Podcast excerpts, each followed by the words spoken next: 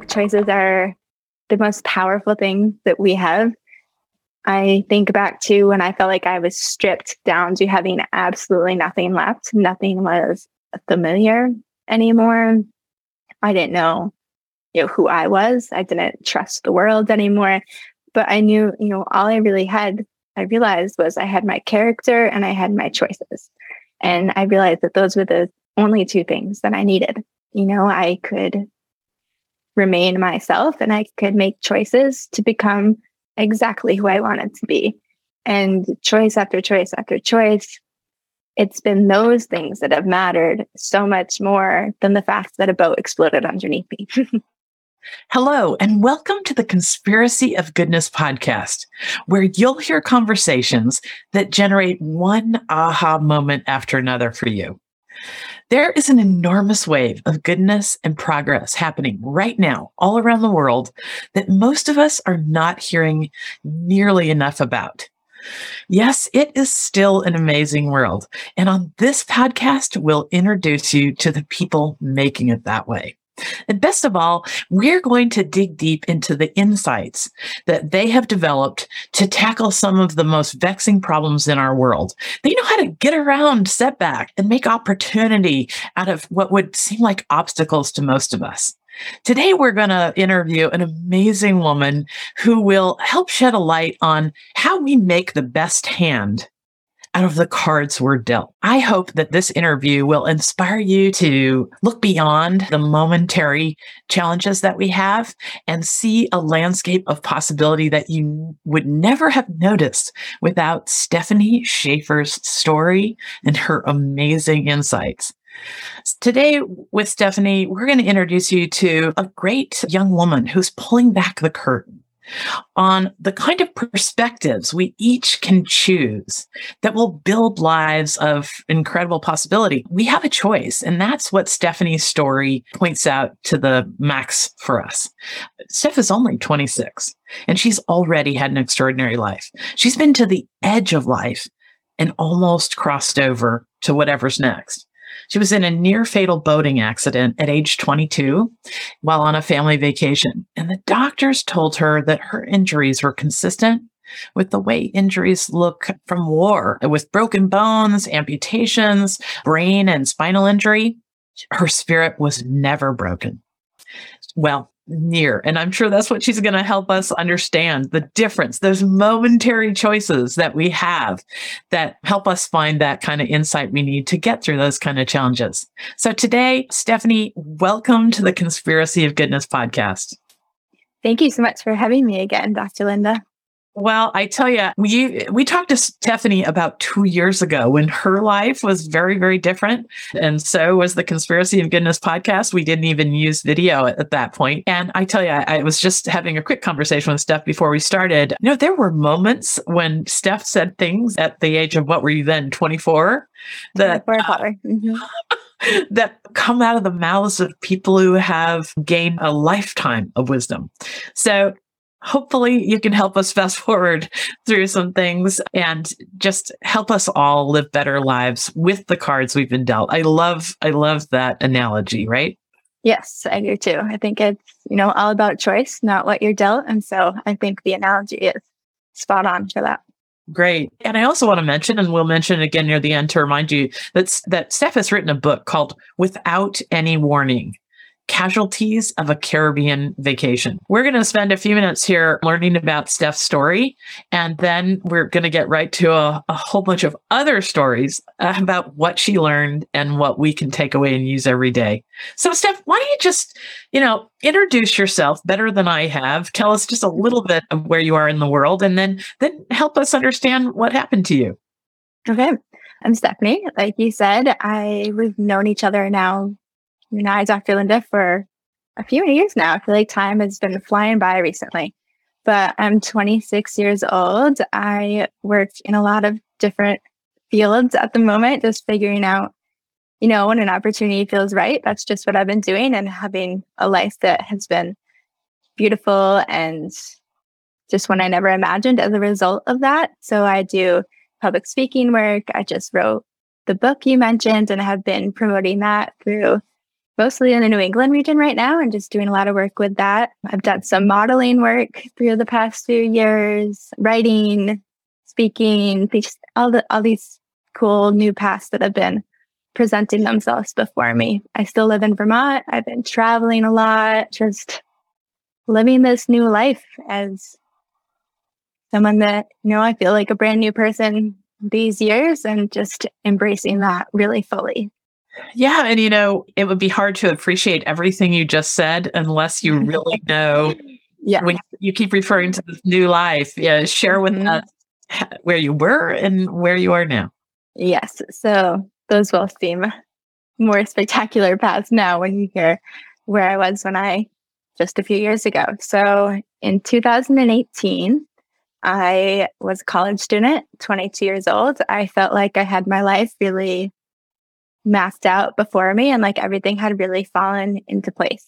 You know, college graduation was right in sight. I had a dream internship lined up. I was living in this charming little apartment with longtime friends. And I really felt like I had the next few years all lined out. And then that summer, I went on a family vacation to the island of Exuma in the Bahamas. And we had two or three really perfect days there. It was me, my family, and a group of our friends. And we snorkeled and we kayaked and we did all of the things that you would picture on a Bahamian vacation. Mm-hmm. And then we had gone there for one reason, which sounds so funny now when I explain it, because there's this tour on the island of Exuma called the Swimming Pigs of Exuma. And you go around the islands, and there's this remote, deserted little island that is only inhabited by wild pigs who live by themselves, lounge on their little beach, and swim in the ocean and entertain tourists that stop by. It was why we had gone there. And so we went out that morning and we got onto a boat I walked on with my family. I very carefully chose my seat. I remember that most clearly of all of the day. Being 22 away from the New England region, I'm thinking I want to get the best suntan that I can get. So I chose my seat for that one reason. And I actually sat outside of my group a little bit. So my family was all a little bit away from me. And I was on a bench made for two, but it was just me sitting on that seat and we took off and our captain was you know shouting behind us and right away i knew something was off because we were going very very fast. And we were going up into the air and slamming back against the water. It wasn't a smooth boat ride like you would picture for a professional highly marketed and promoted tour boat. It just wasn't what you pictured. And i remember being kind of terrified, holding onto my seat really tightly, thinking about just how embarrassing it was going to be if I fell from my seat. That's that was what I was worried about was what people were going to think about me when I fell onto the floor. And it was only about three minutes into our trip when we went up in the air really high one more time. And that time, when we landed, the boat exploded directly beneath my seat, the seat that I had carefully chosen. I was thrown to the floor like I had been worried that I was going to. The memories sort of go pretty dark. I was somehow awake, but if you were to know how badly I was injured, we have no idea how I stayed awake that whole time. I was buried under a pile of debris and people were thrown into the ocean, people were on the deck of the boat, and everybody was just really panicked. And it was actually my mom who had been thrown around and behind our boat and she hit the water. She was really badly hurt herself, but she realized that she couldn't find me. And so she's screaming, she's getting everybody's attention.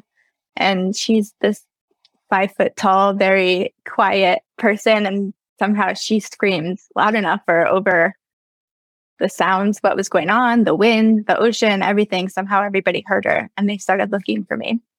And it was actually two strangers who were on a boat behind me who then ran toward the flames instead of running away from them as you would think that they would and went onto my boat and picked me up and crazy thing is that that was just my story kind of getting started.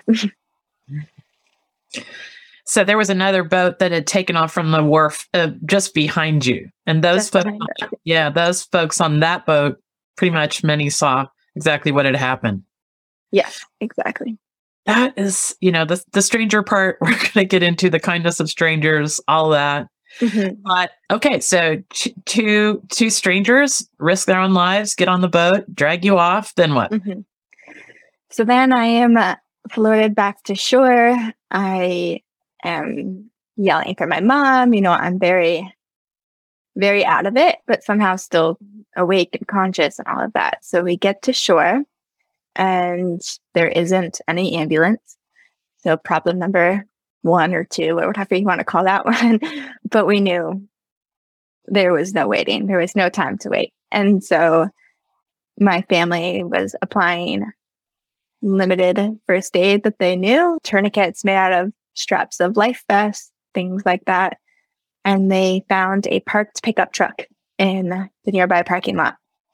And they didn't know who it belonged to, but they tossed out all of the belongings onto the grounds. And when he came to his truck, they were like, you don't really have a choice. you know, you have to drive us to the hospital. And so they put me in the bed of a pickup truck. My little sister, who was 13 years old, she sat next to me and she would not let me close my eyes and go to sleep because that was all that I wanted to do. But they knew that I wasn't going to wake up again if I did. Now your legs had your legs had the major blood loss. This is where they were tourniqueting, yes. right? Mm-hmm. Yes, they were tourniqueting my legs, both of them. They were very broken. My arms were both pretty bad shape as well. So we drove 30 minutes to the first hospital and we get there and we run into the next problem, which is that the doors were locked and there was no doctors inside. So they're banging on the doors and they get me inside. And my family was and our friends were really the ones that were treating me the most, and they have no medical training. And so I was treated minimally there and then airlifted to a hospital in Nassau, Bahamas, where the very first surgery was the amputation of both of my legs. Just below the knee, is that correct? Yes, they started just below the knee, and then I've had a few revisions, so they've gotten shorter over the years. Yeah. Mm-hmm. But like you said, that was just the beginning. Yeah. There was you had a spinal injury and a head injury and burns and your mom, your poor your mom. She was such an extraordinary spirit right beside you through the whole thing. Yes. So she was very for our family, she was hurt almost, you know, pretty badly. Compared to me, you know, she would be the next that was hurt just severely. She had broken like seven bones on impact. Both of her lungs had collapsed, things like that, that she couldn't even focus on at the time. She was just trying to get updates on me and things like that. So she was with me whenever she could be. And then she was actually airlifted separate. So she, by the time she got to that second hospital, she was told that my legs were already gone. Mm. So I got goosebumps. I'm sure many of our listeners do. You know, if, if, you've got somebody in your life that you love as deeply as your mom must have loved you, uh, these are unimaginable moments right. that, you know, you both must have been saying, oh, this has got to be a nightmare. I got to wake up soon. Yes. yeah. But, you know, let's fast forward just a minute to give people a level of hope about where the story goes. Yes. So there's a few things that that I have learned over the last decade of interviewing people who are changing the future for us all. And I've learned that most of them have this ability to be kinder than they need to be. Mm-hmm. Just, and that's not, it's not the same as being kind. It's being kinder than the moment calls for. Like the two guys that that saw the burning ship and jumped in and grabbed you, right? Like mm-hmm. you know, take it from the beginning that when you landed in in Nassau, then you got airlifted to Miami, was it? To Fort Lauderdale, Florida. Yeah. Yeah. Mm-hmm. Take us through some moments because I mean, you've obviously started this podcast by telling us all the wonder that you're having in your life right now been through the kindness of one stranger after another who, who mm-hmm. went the extra mile. Take us through some of those stories. I mean, I think it started right away. I think I was surrounded by the right group of people for a moment like that, and not just the friends of our family who were crucial through those beginning moments, but you know, the strangers I said, we learned later on that right away, one of the responses of the islands, who I said there was such a minimal care at the hospital, that part is easy to focus on, but sometimes I'll forget that right away there was this post put out by a government official, I believe it was, of the islands, who said, We have a United States tourist hurt very badly here. What you can do is you can go out and donate blood. And you know, I don't know much about it, but I saw it years later. And that was, I was really working on forgiveness at that point. And to see that and to see, like, of course, I didn't know how many people showed up, but to even think that maybe one person had shown us and donated blood, like, that saved my life. That was one of many things that saved my life. And I think about that was right away. And then the kindness the doctor tried to give my mom in the moment and the nurse of telling her that news that is impossible to understand how must that how hard that must have been for her to hear and someone who raised me my entire life to think all of a sudden you're hearing her legs are gone and she wasn't there.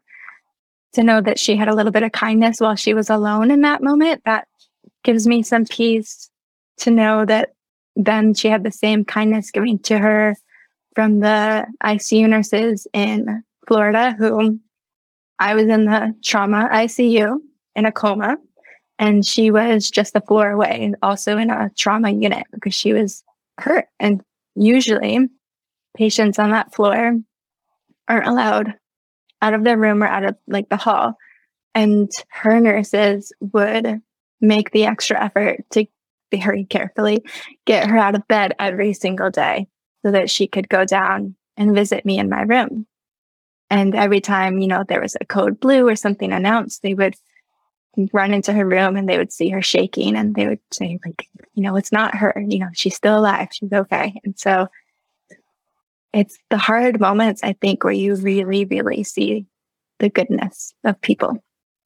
Yeah, this is, and this is all around us now and in ordinary moments in a grocery store or what have you. I mean, in our everyday lives, we have these moments of choice when we could go a little bit extra for somebody else. And that little bit extra has made such a difference in your story. Yes. All of the difference. Yeah, all of the difference. So, okay, so Tell us some of the moments that you remember that at the time your mind seemed to go the right direction. Like you could have turned left with your way of thinking, but you turned right, and that led to a better outcome, and so on and so on and so on. There are so many of those moments, I think. Some of them with a little bit of help from people, you know, some guidance. And then I think I think it's almost like a practice. You mm. get better at it every time. You know, you learn to look at the bigger picture and you learn to sort of not just see what's right in front of you, but you see, like, if I do this, this is going to get better. So I think it is something you, you practice and you get better. But at the beginning, I definitely needed some help. So the first one I would think of is my very first mandatory session with a psychiatrist. and I was in Boston. I was at that point very aware of everything that had happened to me. I had dealt with my legs not only being amputated, but they weren't healing. I was living in kidney failure and I was going through the dialysis treatments that were torturous. Um, you know, making my hair fall out, making everything you don't want as a 22 year old girl to happen. I had just been diagnosed with a spinal cord injury. You know, a brain injury. I was doing speech therapy, occupational therapy, physical therapy, and I was just angry at the world. And it was not like me. And so I, it might have been at the request of my mom again, who knew I just needed a little help. And so a psychiatrist came in to see me and it was just speaking aloud. I think the feeling that I had that kept it, it wasn't just my problem alone anymore now. It was existing out in the open. And I was able to get a clearer head and think, all of this is terrible. There's no denying that. But I have to choose right now that it's either just going to be terrible or I'm going to take this day by day and work every day to get stronger. And I'm going to see where I can bring myself through this all. So I think that would be the first time that I had to choose. You're not going to wallow in your self pity. You're not going to wallow in this. You're going to you're going to work every single day as hard as you possibly can and you're going to you're going to make something of this story for yourself that is beneficial for yourself and your life so I want to leap forward from that comment you just made about what every 22 year old girl would think was terrible. And yes. can you just tell people the adventure you were on this summer or spring with the, is it the Kardashian photo shoot? Yes. So that was a dream come true, right? A dream I never even thought to have for myself. I said I did a little modeling. I modeled for Kim Kardashian's Skims line, which I got the email and I was like, you know, shocked. I was like, and then I saw the pictures and I saw they kept the pictures very natural, which I loved. They didn't do you know, my scars weren't photoshopped. My body wasn't photoshopped my legs, my prosthetics, the wheelchair, like they were in all the pictures. And I saw myself looking healthy and strong and like more confident that I had ever looked in my entire life.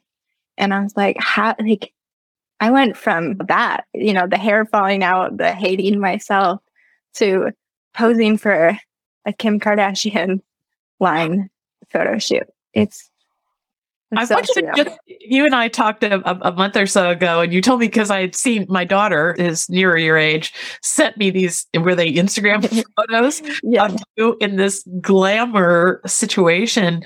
And tell us just a little bit about how that transpired and how it felt and how the system works in that world. Yes, I was approached by a talent agency that represents people with physical differences and disabilities. Every industry, I think, is getting so much more inclusive, which is beautiful and how it should be. But the disability community, one of our probably our very biggest minority, hasn't been as highly represented. And so it's a big shift in that right now. And so I am very lucky that I am, you know, young and he, you know, it happens at a time where that shift is happening. So I was I signed with the agency, and then it was my second shoot ever with Kim Kardashian Blind. So I was very nervous, but they they were great. I mean, they took accessibility into every consideration. They didn't just fly me out; they flew my mom out as someone to help me.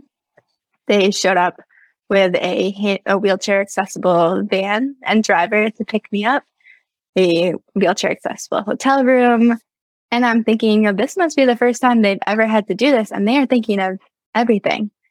And we show up to the shoot and there was three of us and we were all in wheelchairs. And it was just the most amazing experience to think we're probably the very first.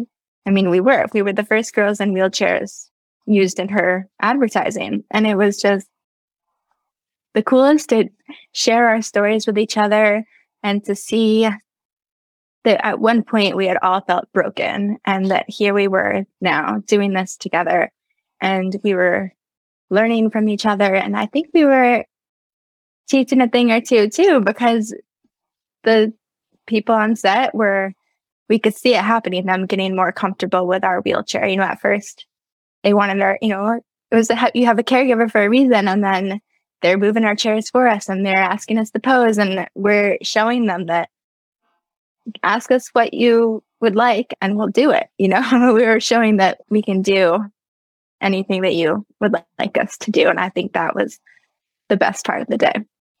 I love that. I think that that whatever the traumas and dramas of the last maybe five, ten years have brought, I think we're all getting a little bit more comfortable with those kind of awkward moments. Mm-hmm. Like we're crossing over that that bridge of awkwardness faster and easier with each other. Do, am I right? Yeah, I think so. Definitely. Mm. And I think that's as much on on uh, on the community that that has the disability. And I, is this? I, let's just get this straight right off. is there a more PC, more politically correct way to talk about folks that have amputations? No, I mean, I know it's big right now. People trying to say like disability is not a bad word. You can say that we are disabled, and it's not offensive, and people shouldn't feel uncomfortable, you know, using that word. I, I think it's even taken me a big learning curve, I think, to try to learn what what are the best terms. You know, I, it was something I had never considered before, and then I was thrown into this new world, and I'm. It was me learning what I liked to hear and learning that other people have different preferences, and I think it's just talk to us like we're human, and you know, you'll see what see our reactions. Yes, I have a I have a really good friend. We have a very good interview with Daniel. Daniel Kish is one of the most famous blind folks in the world. He's the guy that that sees the world with sonar. He's taught himself make a clicking sound at the world. He lost his eyes when he was a baby, and for a long time in our friendship, I would get uncomfortable when I'd say, "Do you see what I mean?" Or you know, I'd use sight related references just as a part of speech. Mm-hmm. And I was very awkward. I, then I'd catch myself and feel terribly awkward and all this. and he, it's a two way street, this awkwardness, right? To get mm-hmm. around it. It's as much about us at least being self aware. yeah. And it's about the person with a disability, you know, knowing that there's no bad intention. Yes. Right. That is what I go by. I don't, for me, there's no certain term, there's no certain there's something that's really offensive to me. What's offensive to me is when uh, I'm not spoken to the same, or there's, you know, a, a tone of their voice, or they won't, someone won't talk to me, they'll talk to the people around me. Like that is what will bother me. But the things, there's no term, I don't think. And I think what you said is exactly right. It's just if you can tell someone's being self aware and they're doing their best, you know, that's all that we can expect of people. I totally agree. You know, I've been a dentist my whole life, and my husband is also a dentist. And so I've lived with this crazy thing that I get that people say to me if my husband and I are both at a dental meeting, let's say, they'll say, Oh, are you his assistant? and I've been living with that kind of sexism in my life since since whatever in 90 and i used to get pretty hot about it yeah. and I about 10 years ago, I decided to put everything through the lens of intention because we can pick up on, I believe we have antennas for bad intention. Mm-hmm. I do and, too. Yeah. And so the, the, the, it was usually men, the men that did that to me, and I could tell had like some weird hang up and bad intention. Oh, I have my ways of working with them. but, but you know, I just relaxed into it and just people that have good intention, they will we all are being awkward. But what I don't like in society is when we don't have conversations because we're afraid of the awkwardness. Yes. And back to your photo shoot, you you said a bunch of things to me when you were telling me the story that made me think these folks had some awkwardness, but they got through it. They mm-hmm. they they just you, you were there to do a job together, and it was all about not tiptoeing around, but just getting things said. Mm-hmm. Yeah. I mean, like you said, for that, I mean, you're on a set, you've got a job to do, you've got pictures to get, you've got a timeline. I mean, you've got to just get through it and you got to just address it. I think addressing it is most important. I think avoidance never does anybody any good because then the awkwardness continues. You didn't learn anything. So ask a few questions, even if you think they're coming off wrong. Like you'll see if they did come off wrong. And even from that, you will learn something just from realizing, like, oh, that came off wrong. You know, like it's all just a learning process with every uncomfortable conversation, no matter what it is. Yeah, absolutely. And I think we're getting there. I see progress, social progress about people just being honest and open and friendly and kind. You can see kindness in somebody's awkward moment too. And yeah. so uh, I love that. I just wanted to circle back to that as we get through the interview. We're going to take a break and I'm going to introduce all the listeners to some wonderful things that are going on that they can have access to past this to help them meet more people just like you. So we'll take a break. And when we come back, we'll continue with a whole bunch of insights that Steph has for us. Dr. Linda here. If you are hoping the world is a lot better than what we see on the news and social media, and if you've been overwhelmed by the misery and negativity coming from the screens in your life, I've got a wonderful connection for you. What I've learned after almost a decade of curating the internet for insight innovation is that there is an enormous wave of goodness and progress well underway in the world that almost no one knows about yet. And that's what led me to create this podcast. And then I co founded the Goodness Exchange. The Goodness Exchange is an amazing place on the internet now where you can enjoy unlimited access to hundreds of articles that give you a more complete positive perspective about the state of the world. You can listen to exclusive bonus content from this podcast with our guests who are knee deep in solving some of the world's most vexing problems, and yet they still think the future is bright. We need to know what they know. And at the Goodness Exchange, you can explore a feed of exclusively good news and recommended other kinds of content created by the Goodness Exchange community. No one with good ideas and good intentions need feel alone again. You are right to hold out hope for humanity. Millions of people are out there creating a better world, and we have created a gathering place for all that wonder. Who knows what's possible now that there's a place on the internet created to bring out our best impulses and our collective genius. To explore the home for goodness on the internet, visit goodness-exchange.com backslash membership. Thanks. Okay, so we're back and we're talking to an amazing young woman, Stephanie Schaefer, about how we choose our perspective in some of the most difficult times in our lives that and those choices spiral out into unbelievable landscapes of possibility that we never thought we were we would have access to. So, Stephanie, you know, there's a really important thought leader that we've interviewed here on the podcast named Dr. Srikumar Rao. R A O. If people want to look for that episode, I'll put a link to it in the show notes. And he talks about a concept called good thing, bad thing, who knows?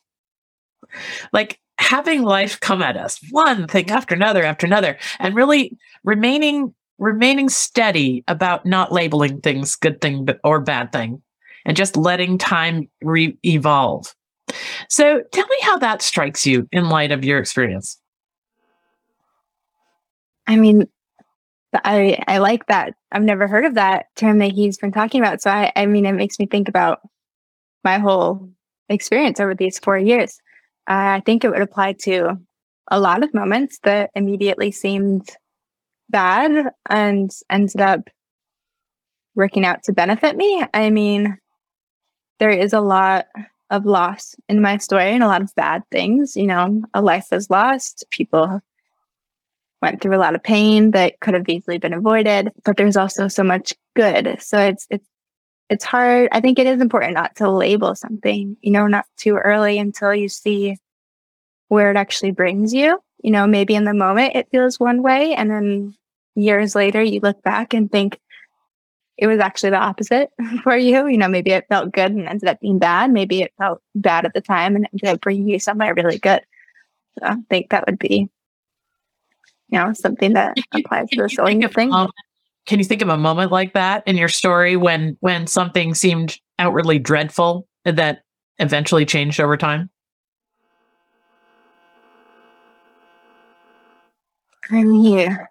I'm trying to think this. I think, well, the whole story you would probably. yeah, that's what I mean. I mean, it's the whole thing, you know. Would I undo this? What happened now if I could? I mean, I would say no for myself personally. I would undo everybody else's pain if I could. I would undo the loss.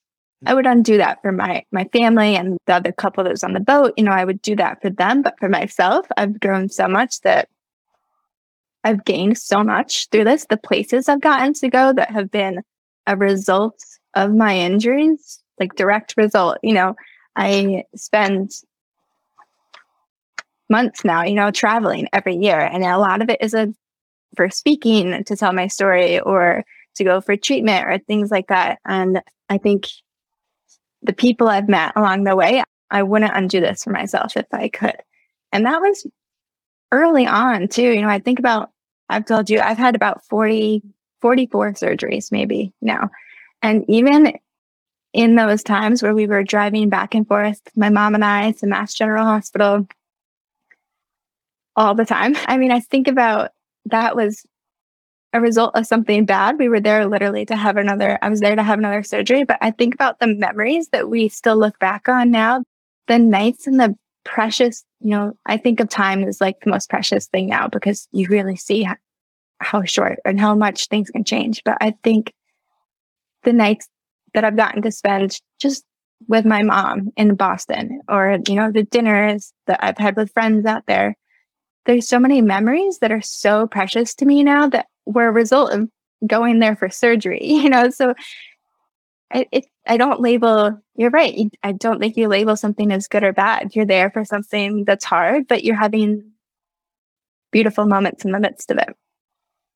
So this is the gist of it, isn't it? Like we have this choice. You said something very interesting in your in your previous interview. I listened to that. Again, I'm going to make sure this is in the show notes because Steph's first interview on this topic was lovely and, and you'll you'll want to follow this one with that. You said it is still a great world. It just depends on what you look for and surround yourself with.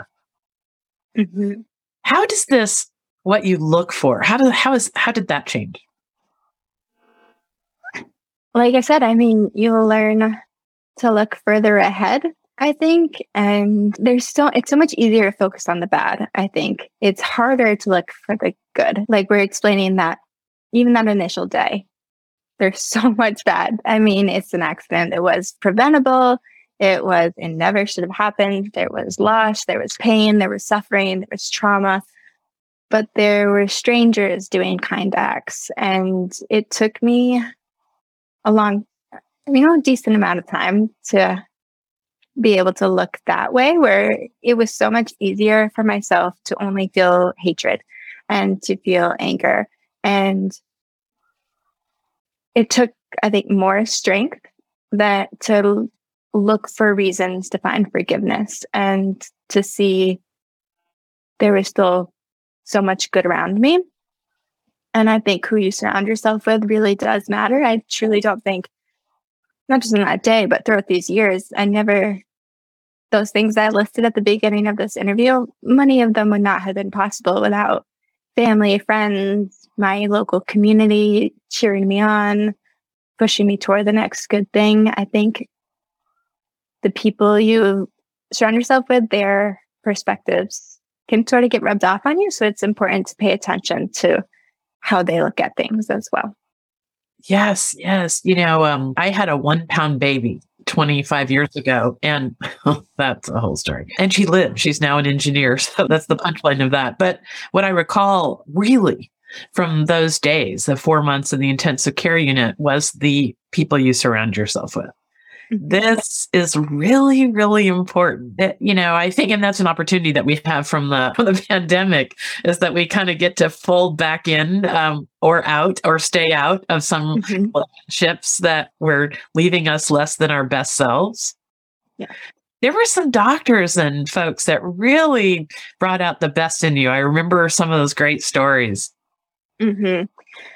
Yeah, I mean, there were people that just believed in me, and before I believed in myself. And then, you know, we've talked about this, but there, once I accepted really what had happened, I think I got my very stubborn and competitive edges back, which was crucial for me, I believe. And there were some doctors that believed in everything that I was saying and not in like a just like a go with it type way, but it was like, yeah, if you put the work in, then I believe that this will happen too. And then there were other doctors that were like, no, this will never happen for you.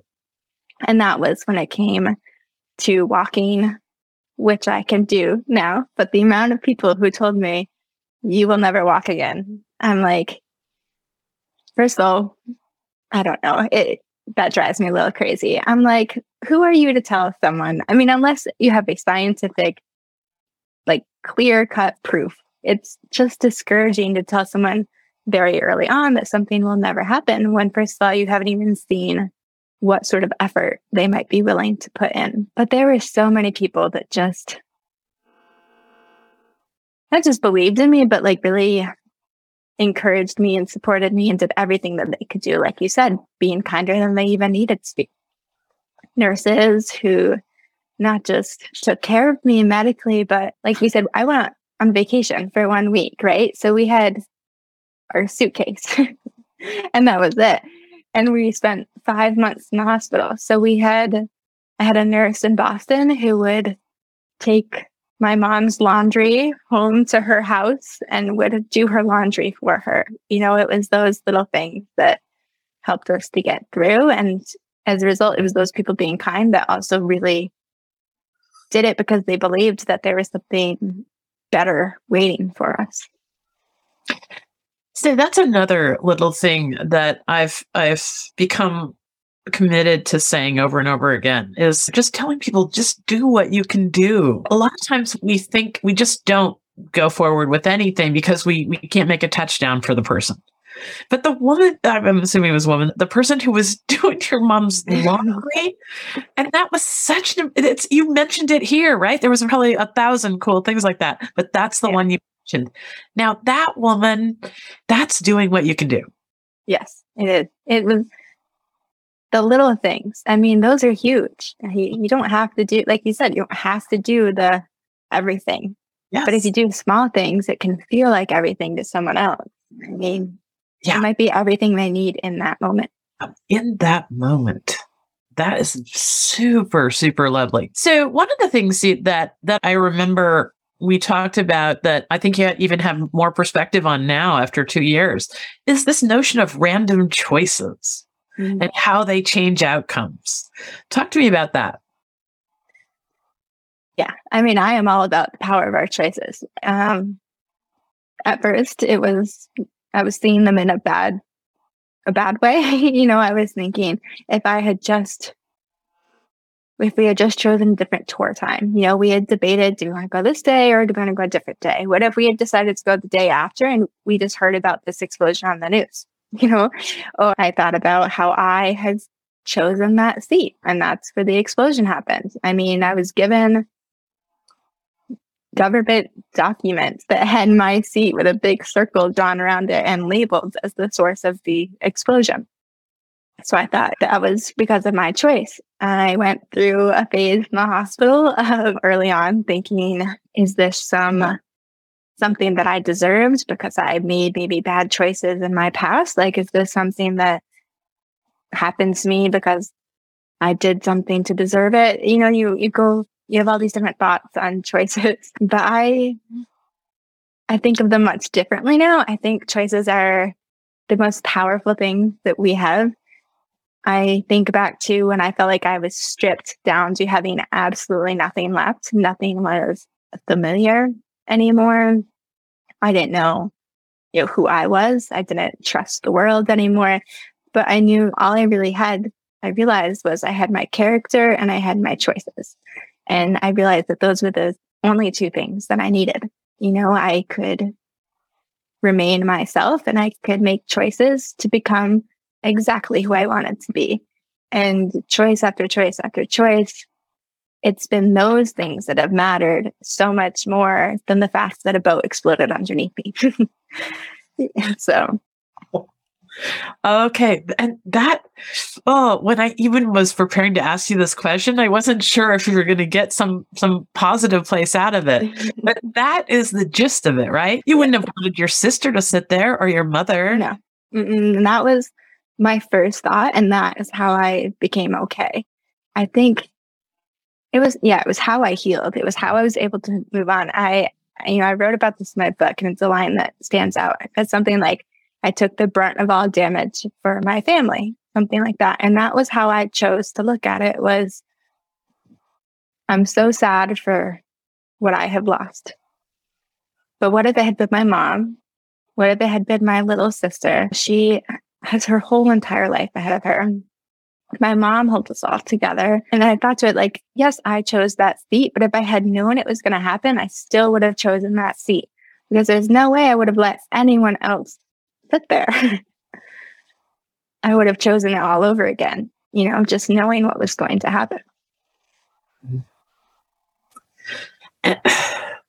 this is where we are in this world with so many things in our complicated lives, in our working lives, in our relationships with family members. You, it sounds like you were you were eventually able to kind of be the observer, look at you, look at what was going on as an outsider. Mm-hmm. I think in a hospital, when you're that broken, that's what happened. I mean, I, uh, the stress that was put on my family from this was a lot. my uh, mom's trying to take care of me while she's limping around my hotel, my hotel hospital room. My sister is in school and driving to visit every weekend with my dad, who's at home taking care of her. My stepdad is going to work and driving to visit us after. And I'm not strong enough to sit up on my own yet, you know? So you lay in this hospital bed and you look around. You can't do anything else but watch other people. It's the only way you can pass time in a when you're like that. It's all that you can do. And I think I was able to see how much people were doing for me. I was able to see the pain of others. I was able to have a lot of time to think and gain perspective. Yeah. Yeah. So, one of the things you've mentioned that you've observed is that this, you've already said it, this could have been a story all about the loss, like, like the very worst thing that could ever happen to you, one big tragic story. But you've made it not about the loss. You just chosen to to give your attention to the games. Mm-hmm this is it. Like what we give our attention to expands. Talk to me about stuff you're doing now that fits in that genre. see. I mean, the book was what I devoted myself to for two years. And that ended up being a story of healing and love and a story about my family. You know, now I'm just focusing on where I want to go, who I want to become. I think I ask myself that all the time. I think now I remember to check in with myself and say, like, do I feel good about where I'm at? And if the answer is no, it's like, then what do I want to do? You know, so I think it's you learn what's important to you and you keep those closest to you.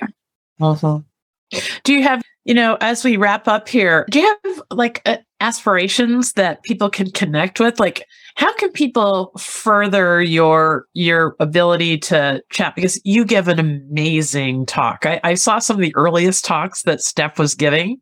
That oh, it, seriously goosebump material for the whole thing. And she was young. She was just. I think when you and I met, you were just barely twenty three. Probably. Mm-hmm. Yeah. And and I know you've grown in your public speaking abilities since then. You know, how can people connect with your work or what you want to uh, what do you want to amplify in the world, Steph? Like what do you think you're uniquely built to contribute now? I mean, what I love about this story is the lessons it's given me. I feel like I learned so much that I couldn't have learned without the pain, you know, without, you know, I always think it was like taking this really tough class and it gave you like the best education. That's how I feel when I think about my story now sometimes. And I think I learned these things. I just, they've made my life so much better. And I just want to share them with as many people as possible and show that, you know, that boat exploding is the least important part of my story. It's everything else. It's that makes it relatable to everybody else too. And so I think, you know, connecting with me through social media. I mean, I think my book is, I want to get it out to as many people as possible just to spread awareness of what I've learned. That would be, you know, kind of a dream come true. It's just to keep connecting with new people. All right, good. And and people can see these lovely pictures of your modeling. Um, mm-hmm your modeling expertise now, where can they find those? On my Instagram, which is where I'm most active and update most often. So that is just my name, at Stephanie Schaefer. Facebook, we update sometimes, which is Steph Finds New Roads. And I have an author website and Facebook, again, just my name. So on every social and every website, it's all conveniently labeled as just um, Stephanie Schaefer. That's great. It's these are going to be great connections. We won't leave out anything in the show notes. You'll be able to find the things she mentioned and more. I want to wrap up. You've mentioned the word forgiveness a few times in this interview, and we haven't talked about that at all. I think that we're in a time here as we're coming out of the pandemic where you know things haven't gone our way folks around us maybe coworkers maybe family members we are all struggling so hard that people have disappointed each other there's so many things in people's lives and my patients lives that I run into. I've had a broken leg and a broken arm, lost a feeling in my left hand. It, I've had a heck of a two years too. I, everyone has has a story. That's the first thing that the last half years has taught me, right? Mm-hmm. So tell us. And so along the way, there there are things that I'm going to be a lot healthier. I'm going to have a healthier mind if I forgive. Talk to us about forgiveness as we wrap up. Yeah, I mean, I'll start with one thing, which is I had considered waiting to write the book. I kept saying to myself, you know, wait until you've done something a bit more spectacular to write about. I was thinking of, you know, something athletic, something of fame, something of something I'm like something that deserves a book. But then I realized that living and healing, those can be the two most spectacular things you can do. And forgiving is the strongest thing I think that you can do. So I was, I'm like, I'm living a life that is true to myself. I found forgiveness for people that I once thought I never would. You know, I have healed and mentally, physically, emotionally. I'm like, these are all spectacular things and they deserve a book being written about and they will be relatable to everybody.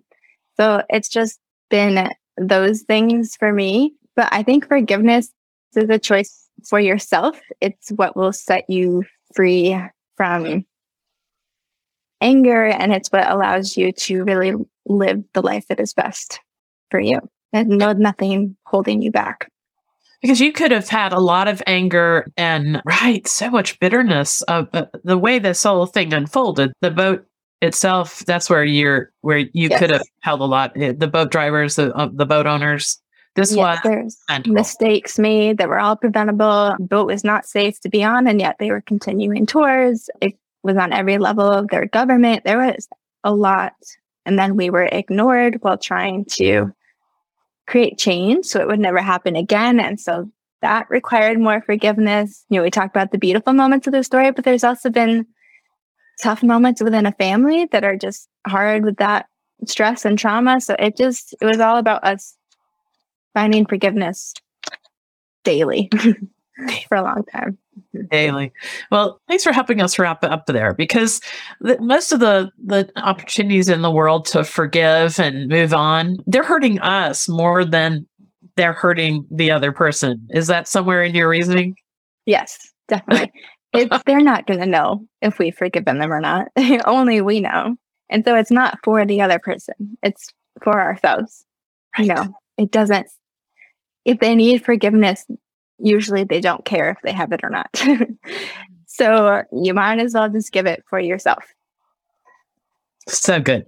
So good. Just carry on and give your attention to what can make you you have a better life. Yes.